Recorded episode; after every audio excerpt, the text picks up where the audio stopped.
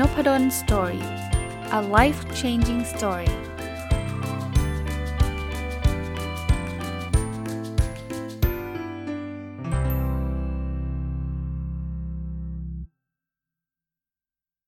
วัสดีครับ ยินดีต้อนรับเข้าสู่ Nopadol's Story Podcast นะครับ วันนี้สวิชกลับมา จะเอาบทความในหนังสือที่ชื่อว่า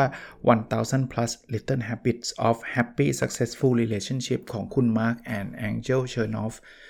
อย่างที่ผมเล่านะ จะคือหนังสือเล่มนี้มีมีหลายเรื่องเลยนะครับ ผมก็จะค่อยๆ ทยอยหยิบมาทีละเรื่อง อาจจะเว้นบ้างอะไรบ้างนะครับบางทีบางคนอาจจะเบื่อการรีวิวแต่หนังสือเนาะอยากจะให้เล่าเหมือนเซสชันเมื่อวานนี้อันนั้นประสบการณ์ล้วนๆเลยนะครับบางคนก็ชอบนะครับ บอกว่าอยากให้อาจารย์สวิชจากการรีวิวบ้างนะครับ จริงๆหนังสือเล่มนี้ก็จะกึ่งกึ่งรีวิวแหละ แต่มันไม่ได้รีวิวทั้งทั้งเล่มนะครับ มันก็เป็นการหยิบหัวข้อที่อยู่ในหนังสือบางเรื่องมามาเล่า แล้วก็แทรกประสบการณ์ให้ฟังนะครับ วันนี้เนี่ยหยิบหัวข้อที่ชื่อว่า nine things happy family do differently ก็คือ 9 สิ่งที่ครอบครัวที่เขามีความสุขเนี่ยเขาทำแตกต่างจากครอบครัวอื่นนะเผื่อใครมีครอบครัวไม่ใช่เผื่อหรอกทุกคนก็ต้องมีครอบครัวใช่ไหม ไม่จำเป็นว่าต้องมีลูกนะ ไม่จำเป็นว่าต้องแต่งงานแล้วนะครับ ถ้าเรายังอยู่ในบทบาทของลูก เราก็มีคุณพ่อคุณแม่ใช่ไหมเราก็ต้องอยู่กับคนอื่นนะครับ ลองมาดูซิว่า 9 อย่างที่จะทำให้ชีวิตครอบครัวมีความสุขเนี่ยมีอะไรบ้าง เริ่มต้นข้อที่ 1 เลยเขาบอกว่าในทุกวันเนี่ยให้คนทุกคนในครอบครัวเนี่ยทำอะไรที่มันเป็นส่วนหนึ่งของของครอบครัวนะครับครอบครัวที่มีความสุขเนี่ยมันจะมีกิจกรรมบางอย่างที่เราจะทำร่วมกัน หรือเราจะ มีหน้าที่ความรับผิดชอบที่จะช่วยเหลือครอบครัวนะครับถ้าเกิดเราแบบนี้นะมันก็จะไม่ค่อยเหมือนครอบครัวสักเท่าไหร่เช่น ต่างคนต่างอยู่ในห้องนะลูกก็อยู่ทางนึง พ่อแม่ก็อยู่ทางนึง วันๆไม่เคยเจอหน้ากันเลย คือคือผมก็ไม่ได้บอกว่าโอ้โห24ชั่วโมงจะต้องเกาะติดกันตลอดเวลาต้องมานั่งโซฟาเดียวกันตลอดเวลาไม่ได้ expect หรือว่าไม่ได้คาดหวังขนาดนั้นนะครับ แต่มันควรจะมีโมเมนต์เช่นนะผมผมยกตัวอย่างนะ เอาเอาครอบครัวผมแล้วกัน ผมก็ไม่ได้บอกครอบครัวผมเป็นตัวอย่างอะไรหรอก แต่ว่าแค่แค่ยกตัวอย่างขึ้นมาได้ เช่น การรับประทานอาหาร ในในวันหยุดเนี่ยบางทีถ้าเราสามารถหาเวลา ส่วนใหญ่ที่จะพร้อมหน้าพร้อมตาที่สุดของครอบครัวผมเนี่ยคือช่วงเย็น เช้าเนี่ยจะลำบากเพราะว่าเช้าเนี่ยต่างคนต่างต่างมีภารกิจนะลูกก็ต้องไปเรียนหนังสือนะครับ ผมถ้าถ้ามันไม่ใช่ออนไลน์เนี่ย ผมก็จะจำเป็นต้องออกไปสอนหนังสือหรืออะไรเงี้ยบางทีจังหวะเวลามันไม่มันไม่ได้แล้วมันก็รีบๆแต่ตอนเย็นเนี่ยเออมันเป็นช่วงเวลาที่แบบ ทุกคนไม่ไม่ได้มีอะไรเร่งรีบมากนักแล้วอะ่ะอันนี้ก็จะมีเวลาที่อยู่ร่วมกันนะครับ หรือเราจะนั่งดูทีวีด้วยกันนะครับ หรืออาจจะไม่ต้องด้วยกันก็ได้นะ แต่ว่าเราอยู่ใน ในกิจกรรมแตกต่างกัน เช่นภรรยาผมก็ทำกับข้าวให้กับผมและก็ลูกๆอย่างเงี้ยนี่คือเป็นมันเป็นส่วนหนึ่งของของ Family นะครับ ลูกชายผมก็เลี้ยงสุนัขนะครับ ก็ก็ถือว่าเป็นส่วนหนึ่งสุนัขผมก็เรียกว่าเป็นเป็นหนึ่งใน Family ผมเหมือนกันนะครับ ก็เราจะได้ไม่ใช่ว่าโห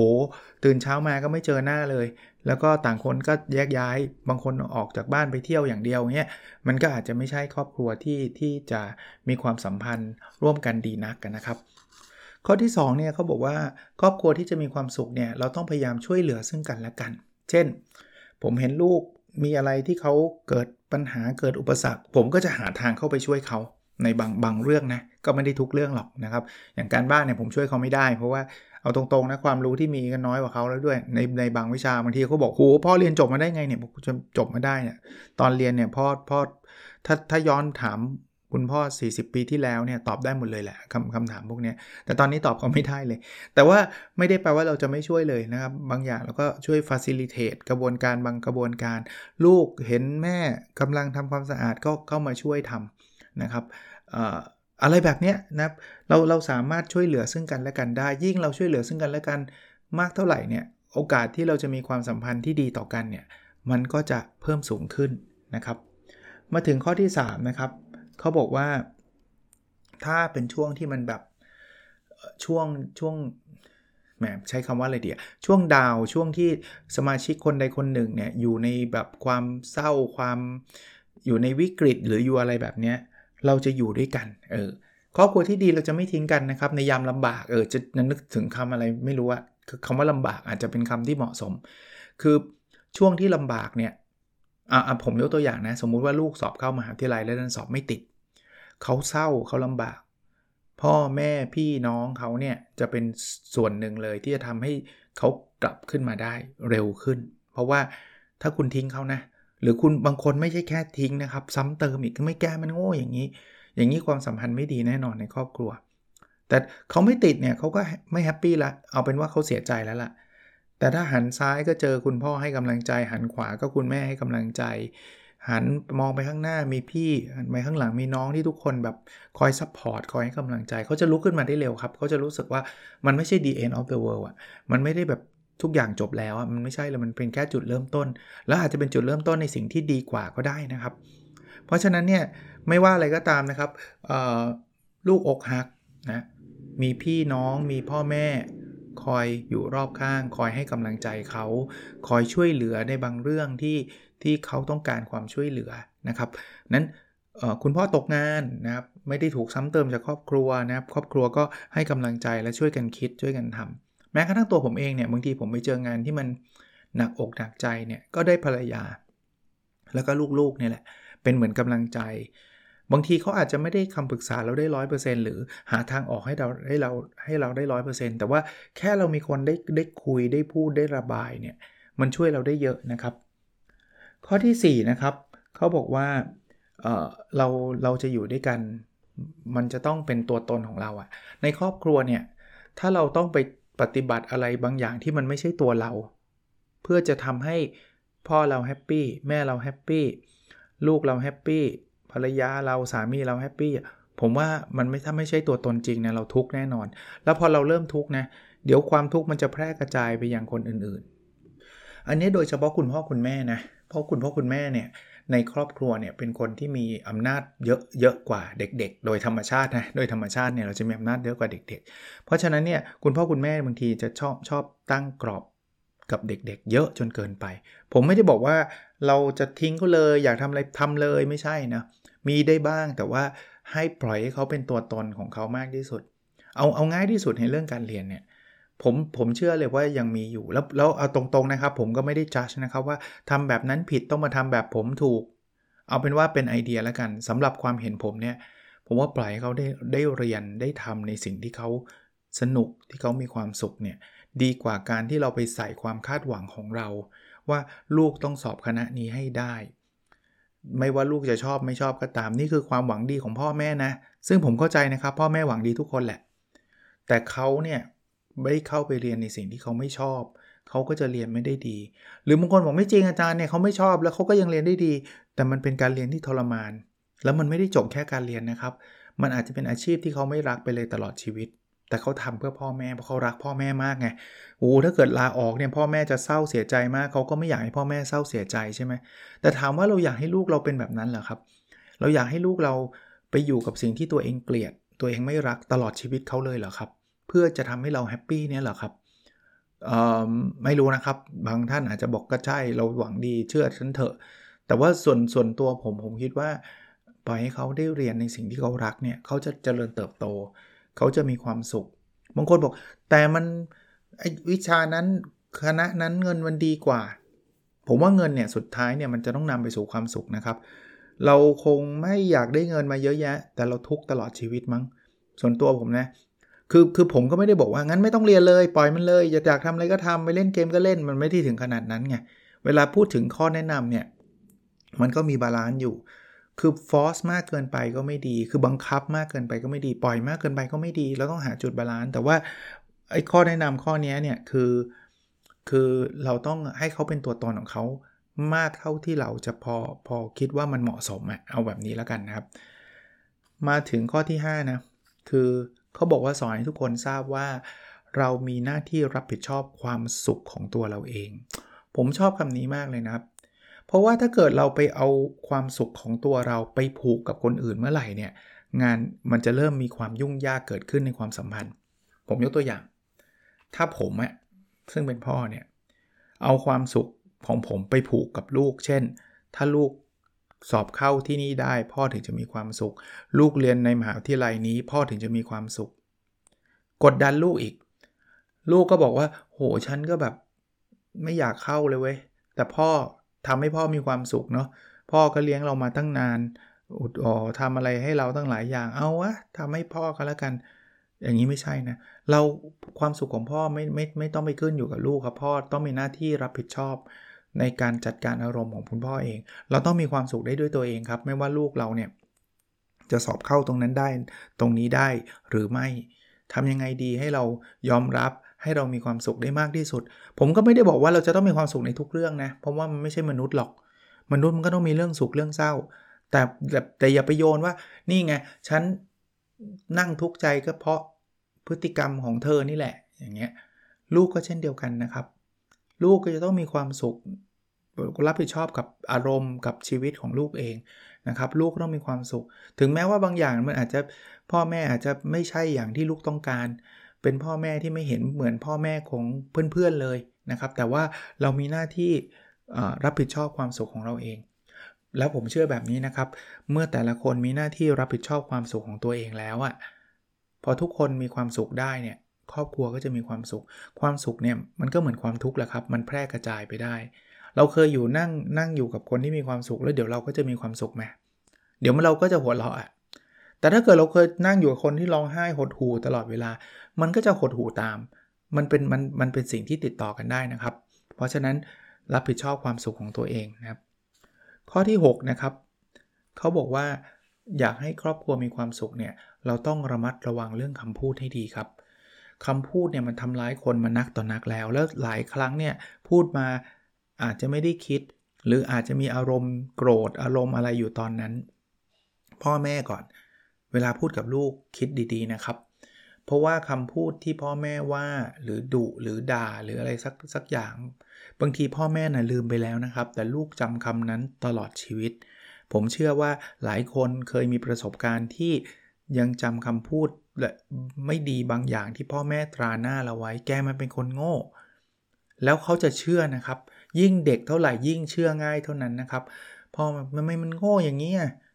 เขาจะจำอยู่ตลอดเวลาว่าเขาเป็นคนโง่ แล้วมันส่งผลกระทบโดยที่พ่อแม่ไม่คาดไม่ถึงเลยว่า โอ้โห ฉันพูดตอนนั้นฉันแค่โกรธธรรมดาเองอะแต่มันด้วยฝังอยู่ในตัวลูก ลูกอาจจะเป็นคนไม่มั่นใจในตัวเอง ลูกอาจจะเป็นคนที่ไม่กล้าทำอะไรที่ไม่เคยทำเพราะว่าเฮ้ยฉันมันโง่เว้ยฉันจำได้ว่าพ่อแม่บอกฉันว่าฉันเป็นคนโง่ เพราะฉะนั้นเนี่ยฉันทำเรื่องนี้ไม่ได้หรอก แต่ตอนนี้นะพ่อแม่บอกแบบไม่ได้คิดอะไรเลยนะ แค่โกรธเฉยๆบอกไปแล้วนะครับ ใครพูดไปแล้วไม่เป็นไรนะครับ เราพยายามพูดใหม่นะครับระวังคำพูดแล้วแล้วเวลาเอานอกจากพ่อแม่ลูกนะสามีภรรยาเหมือนกันบางทีทะเลาะกันเรื่องนิดเดียวพูดผิดหูเคยได้ยินไหมแบบทำไมถึงใช้คำนี้ทำไมโอ้โห เป็นเรื่องเป็นราวเลยอย่างเงี้ยคำพูดมันเป็นจุดเริ่มต้นครับ อันนี้ผมต่อให้นอกจากหนังสือนะ ก็บอกคำพูดอันหนึ่งที่มันชวนทำให้โกรธได้คือ ไม่เคย คุณไม่เคยฟังฉันเลย ผมว่าน้อยคนนะที่ไม่เคยอะมันต้องมีเคยฟังมั้งอะเขาเนี้ยเถียงกันเรื่องเล็ก ๆละทำไมไม่เคยฉันเคย ไม่เคยอย่างเงี้ยมันมันไม่ถึงไม่เคยอะหรือคำที่แบบเคลมว่ามันเป็นร้อยเปอร์เซ็นต์อะนอกจากคำว่าไม่เคยแล้วอาจจะมีคำแบบว่าตลอดเวลา คุณเอาเปรียบฉันตลอดเวลา คนฟังมันก็จะรู้สึกว่ามันไม่ตลอดเวลา บางเรื่องฉันก็ช่วยเธอ ฉันเอาเปรียบเธอตลอดเวลาเลยเหรอร้อยเปอร์เซ็นต์เลยเหรอ ซึ่งมันก็กลายเป็นประเด็นอีก ผมว่าคำพูดเล็กๆ น้อยๆ พวกนี้ต้องระวังให้ดีนะครับ มาถึงข้อที่ 7 เนาะ ให้เราให้เวลากับแต่ละคนมากที่สุดเท่าที่จะเป็นไปได้ แล้วเวลาที่ให้เนี่ยนะครับ ควรเป็นเวลาที่มันมีคุณภาพด้วยนะ ไม่ใช่ว่า ก็นี่ไง ฉันก็อยู่บ้าน 24 ชั่วโมงแล้วเธอจะเอาอะไรจากฉันอีก แต่อยู่บ้านถามว่าอยู่อยู่แบบไหนครับ นั่งเล่นอยู่หน้าคอมตลอดเวลา ไม่คูดไม่จากับใครอย่างนี้เขาไม่เรียกว่าอยู่ครับ อยู่เนี่ยคืออยู่คุยอยู่พูดอยู่แบบไม่ทะเลาะกันอยู่แบบ quality time อย่างนี้เขาถึงเรียกว่าอยู่นะครับ ไม่ใช่เอาตัวมาอยู่ในบ้านแต่ว่าเล่นมือถือตลอดเวลา ผมผมไม่ได้ต่อต้านการเล่นเกมเล่นมือถือนะครับ แต่ว่าเราต้องตระหนักรู้ว่าถ้าถ้าเวลาเล่นเกม เล่นมือถือเล่นโซเชียลมีเดียเนี่ยเขาเรียกว่าเวลาส่วนตัว ไม่ใช่ไม่ใช่ Family Time Family Time คือเวลาที่เราจะมานั่งคุยนั่งพูดกัน ลองคิดดูดีๆนะครับ แต่ละคนเนี่ยเรามี Family Time มากน้อยแค่ไหน เราไม่ได้นับเวลาที่เราอยู่ในบ้าน ผมจำ OKR ผมได้ไหมถ้าใครฟัง พอดแคสต์ผมทุกวันนะ วันอาทิตย์เนี่ยจะมีรายการ OKR Weekly เนี่ย ผมจะมีจำนวนวันที่ได้อยู่กับครอบครัว ซึ่งผมตั้งกฎคือวันนั้นต้องไม่มีประชุมและสอนนะ เพราะว่าถ้าประชุมแล้วสอนเนี่ยผมไม่ได้อยู่ครอบครัวถึงแม้ว่าผมอยู่ในหลังคาเดียวกัน ลูกก็อยู่ข้างล่าง ผมก็อยู่ข้างบนนะผมสอนหนังสือมันทั้งวันเลยเนะี่ยผมไม่ได้อยู่กับลูกนะจะบอกว่าอยู่ก็นี่ไงอยู่ในบ้านเดียวกันใช่ แต่ไม่ได้คุยกันเลยแม้แต่คำเดียว หรือคุยกันแบบทักทายนิดเดียวตอนเบรกอะไรเงี้ยไอ้อย่างนั้นเนี่ยเขาเรียกว่าไม่อยู่ นะครับ ก็ต้องยอมรับนะครับหลายคนก็บอกก็มันไม่มีเวลา มันเทรดออฟอะเอางี้แล้วกัน คือ คือผมเข้าใจครับเรื่องงานสำคัญ ผมไม่ได้บอกว่า ลางานลาออกเลย มาอยู่กับครอบครัวอย่างเดียว อดตายกันไปเลย คือ คือเวลามันผมผมผมเคยเจอแบบนี้ครับ พอมันมีความแนะนำมามาข้างหนึ่งก็จะมีคนเอ็กซ์ตรีมไปสุดโต่งเลยอะว่า อ๋อ ให้อยู่เวลากับครอบครัวเหรอ งั้นลาออกเลยไม่ล่ะ มันไม่ต้องถึงขนาดนั้น เอาเอาเอาเท่าที่พอที่เราจะบริหารจัดการได้ ตอนนี้อาจจะชั่วโมงหนึ่งต่อไปเป็นชั่วโมงครึ่งพยายามอะครับ แค่นั้นเองครับเขาถึงบอกว่าสำหรับโดยเฉพาะสำหรับลูกเล็ก ๆ เนี่ยคำว่า love เนี่ยจะเป็น T I M E นะครับ คือ time เด็กไม่เข้าใจเขาว่ารัก เขาเข้าใจรู้ว่าเวลาเขาต้องการพ่อหรือต้องการแม่แล้วพ่อแม่อยู่ตรงนั้นน่ะอันนั้นคือความรักที่มันชัดเจนที่สุดโดยที่เราไม่ต้องบอกรักเลยก็ได้ ถ้าเราบอกรักแต่ไม่เคยสนใจเราเลยเด็กสับสนนะก็อีกนั่นแหละนะครับครอบครัวใดที่มีข้อจำกัดหลาย ๆ ข้อจำกัดก็เข้าใจ แต่ก็ลองพยายามดูนะครับถ้าทำแบบนี้แล้วมีเวลา quality time แล้วเนี่ยความเข้าอกเข้าใจกันก็จะมีเพิ่มมากขึ้น ข้อที่ 8 นะครับ ให้คนในครอบครัวเนี่ยฝึกการอยู่กับปัจจุบัน อันนี้อันนี้อันนี้ชอบเลยแล้วผมคิดว่าหลาย ๆ คนอาจจะ ไม่ค่อยได้สนใจ คือบางคนบอกก็อยู่ด้วยกันเนี่ย แต่คุณพ่อเนี่ยคิดไปถึงงานวันพรุ่งนี้ คุณแม่เนี่ยนั่งเสียดายสิ่งที่เกิดขึ้นเมื่อ 3 วันที่แล้ว ตอนนั้นฉันไม่น่าทำอนุนันนี้เลย ลูก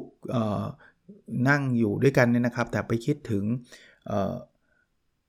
สัปดาห์หน้าว่าจะต้องทำงานอะไรบ้างอะไรเงี้ยเนี่ยมันเราไม่ได้อยู่ในเราไม่ได้อยู่ actually อยู่ด้วยกันนะ่ะ คือคือตอนนี้เราไม่ได้ทำอย่างอื่นนะ แต่ว่าเราไม่ได้อยู่กับปัจจุบันเลย เราไม่ได้อยู่กับตรงหน้าเลย ฝึกหน่อยนะครับ เราเราอยู่กับลูกคุยกับลูก เราอยู่ตอนนี้เวลานี้ อย่าไปคิดถึงอนาคต อย่าเพิ่งไปคิดถึงอดีต อยู่กับปัจจุบัน ถ้าลูกอยู่กับปัจจุบัน คุณพ่ออยู่กับปัจจุบัน คุณแม่อยู่กับปัจจุบัน เราก็จะ enjoy the moment เราก็จะมีความสุขกับสิ่งที่เกิดขึ้นณนะปัจจุบันนะครับ ส่วนข้อสุดท้ายนะครับ ข้อที่ 9 เนี่ย ก็คือเราต้องฝึกความอดทนและการ ให้อภัยนะครับ ไม่ง่ายนะ เรื่องความอดทนเนี่ยทำไมต้องอดทนด้วย ผมบอกได้เลยนะครับ ไม่ว่าจะสนิทกันแค่ไหนก็ตาม ไม่มีใครที่จะเป็นไปอย่างที่ใจเราอยากให้เป็นได้ร้อยเปอร์เซ็นต์แน่นอน ไม่ว่าเราจะรักใครมากก็มากแค่ไหนก็ตาม เขาจะต้องมีบางส่วนบางอย่างที่เรารู้สึกไม่เห็นด้วย ที่เรารู้สึกไม่ชอบอยู่บ้าง จะมากจะน้อยอีกเรื่องหนึ่งนะครับ เรารักลูกไหมรักแน่นอน แต่ถามว่าลูกได้ทำทุกอย่างที่เราอยากให้เขาทำไหมไม่หรอกครับทำไมอะเพราะลูกเขาไม่ใช่เราไงครับ เรารักคุณพ่อคุณแม่ไหมรักแน่นอน แต่ถามว่าคุณพ่อคุณแม่ทำทุกอย่างที่เราอยากให้คุณพ่อคุณแม่ทำไหมไม่แน่นอน มีบางอย่างที่เราไม่เห็นด้วยไหมมี เพราะอะไรครับ เพราะคุณพ่อคุณแม่ไม่ใช่เราเพราะฉะนั้น เราเราลองลองมองในมุมนี้ครับ เราต้องฝึกความอดทน อดทนในความแตกต่าง อดทนในความไม่เห็นด้วยในบางเรื่อง ถ้าเราต้องการจะอยู่ด้วยกัน ถ้าใครทนใครไม่ได้เลยเนี่ย เราจะอยู่กับใครไม่ได้เลยนะครับ โอ้ยฉันทนไม่ได้เว้ย คนนี้ทำในเรื่องนี้ไม่ถูกใจฉัน พอมาเจออีกคนนึง เดี๋ยวสักพักหนึ่งพอเจอวันสองวันอาจจะรู้สึกว่าคนนี้ดีจังเลย คนนี้แบบมีน้ำใจ คนนี้ดี แต่พออยู่ด้วยกันสักพักหนึ่งนั่นแหละ มันจะต้องเผยสิ่งบางอย่าง ซึ่งมันไม่ใช่ความไม่ดีหรอกมันคือสิ่งที่มันไม่เหมือนเราอะมีใครบ้างครับที่เคยเจอคนที่เหมือนกับตัวท่านร้อยเปอร์เซ็นต์ผมไม่เคยเจอเลย ไม่ต้องอะไรมากนะครับ แม้กระทั่งตัวเราเรายังไม่ถูกใจตัวเราเองเลย เพราะฉะนั้นเนี่ยเราต้องฝึกความอดทนยอมรับความแตกต่างนะครับ วิธีการอันหนึ่งก็คือเราต้องรู้จักให้อภัย ซึ่งข้อนี้ผมว่าหลายคนทำได้ยากบอกอาจารย์ไปให้อภัยมันได้ไง คนนั้นมันเลว คนนี้มันไม่ได้เรื่อง ผมเรียนอีกครั้งหนึ่งนะครับ ถ้าใครฟังนพดลสตอรี่มาตลอดเนี่ยคือการให้อภัยเนี่ยไม่ได้ทำให้คนที่เราให้อภัยเนี่ยดีขึ้นนะครับ การให้อภัยเนี่ยคือการเยียวยาจิตใจของเราเอง สมมุติว่ามีแฟนคนหนึ่งอันนี้อาจจะนอกนอกเหนือกับครอบครัวนะมีแฟนคนหนึ่งเนี่ยแบบเขาไม่ซื่อสัตย์กับเราเขาไปมีผู้หญิงหรือผู้ชายคนอื่นนะครับ แล้วเขาก็ทิ้งเราไป โกรธไหมโกรธแน่นอน ผู้ชายหรือผู้หญิงคนที่ทิ้งเราไปเป็นคนเป็นการกระทำที่ถูกต้องไหมไม่ถูกต้องแน่นอน เพราะว่าไม่ซื่อสัตย์แล้วก็แอบคบซ้อนหรืออะไรเงี้ยแต่ถามว่าควรให้อภัยไหมถ้าถามผมนะควรครับ เวลาเราให้อภัยปุ๊บคนนั้นจะดีเป็นเป็นคนที่ประสบความสำเร็จและมีความสุขเลยเปล่า ไม่เลยครับ ไม่ได้เกี่ยวคนนั้นเลยครับ แต่การให้อภัยเนี่ยมันเป็นการดับไฟในใจเรา แล้วเราจะได้เลิกคิดถึงเรื่องนี้ ปล่อยวางไปได้แล้ว ถ้าไม่ให้อภัยเราจะนั่งคิดแค้นมันทุกวันเลย เลวมาก มันทำไมเนี่ย พ่อแม่สอนมายังไงเนี่ย เจอใครก็มีแต่ bitterness อะภาษาอังกฤษคือ bitterness ก็คือแบบความขมอะเล่าให้ฟังดูไอ้นั่นสิเลว อย่างเงี้ย ถามว่าไอ้คนที่เราด่าว่าเลวเนี่ยเขาเดือดร้อนไหมไม่เดือดร้อนไปมีแฟนใหม่เรียบร้อยแล้วแฮปปี้ไปเที่ยวอยู่เนี่ยไอเดือดร้อนนี่เราครับ และจิตใจเราก็ขุนมัวทำงานก็ทำไม่เสร็จโมโหโทโซให้อภัยมันจบ ง่ายไหมไม่ง่าย แต่ฝึกบอกกับตัวเองว่าให้อภัยคือการช่วยเหลือตัวเราเองครับ ในครอบครัวเหมือนกันนะครับ คุณพ่อคุณแม่อาจจะทำอะไรบางอย่างที่ทำให้เราไม่พอใจพี่หรือน้อง อาจจะทำอะไรบางอย่างที่ทำให้เราไม่ไม่พอใจ ให้อภัยท่านเถอะครับ เพราะท่านไม่ใช่เรา ให้อภัยเนี่ยคือการช่วยเหลือตัวเราเองก่อนเลยครับช็อตแรกก็คือว่าเราแล้วยิ่งเป็นคนใกล้ชิดเนี่ยนะให้อภัยเป็นสิ่งที่ที่ดีมากๆเลย แล้วเราก็จะไม่เจ็บแค้นไม่รู้สึกผิดหวัง เพราะเราให้อภัยแล้วนะครับ โอเค 9 ข้อนะที่ทำให้ความสัมพันธ์ในครอบครัวดีขึ้นนะครับ ข้อที่1นนะครับให้แต่ละคนเนี่ยให้มีเวลาแล้วก็เป็นส่วนหนึ่งของครอบครัวนะครับข้อที่2นะครับให้ช่วยเหลือซึ่งกันและกันนะครับ ข้อที่3นะครับถ้าอยู่ในช่วงใครบางคนในครอบครัวเราอยู่ในช่วงลำบากเนี่ยให้สมาชิกที่เหลือเนี่ย ช่วยเหลือเขานะครับ อยู่กับเขา ข้อที่4นะครับให้แต่ละคนสามารถทำในสิ่งที่เป็นตัวตนของตัวเองได้มากที่สุดเท่าที่จะทำได้ ข้อที่5นะครับแต่ละคนควรจะมีความรับผิดชอบในเรื่องความรัก ความโทษทีครับ ในเรื่องความสุขของตัวเองนะครับ ข้อที่6นะครับระวังคำพูดหรือภาษาต่างๆ การใช้คำต่างๆ ให้ดีนะครับ ข้อที่7นะครับมีเวลาที่มีคุณภาพให้กันมากที่สุด ข้อที่ 8 นะครับ อยู่กับปัจจุบัน และข้อที่ 9 นะครับ รู้จักอดทนและให้อภัยนะครับ ก็ลองนำไปปรับใช้กับครอบครัวของท่านดูนะครับ ว่ามันจะดีมันจะเวิร์กยังไงได้บ้างนะครับ โอเคครับ แล้วเราพบกันในสดถัดไปนะครับ สวัสดีครับ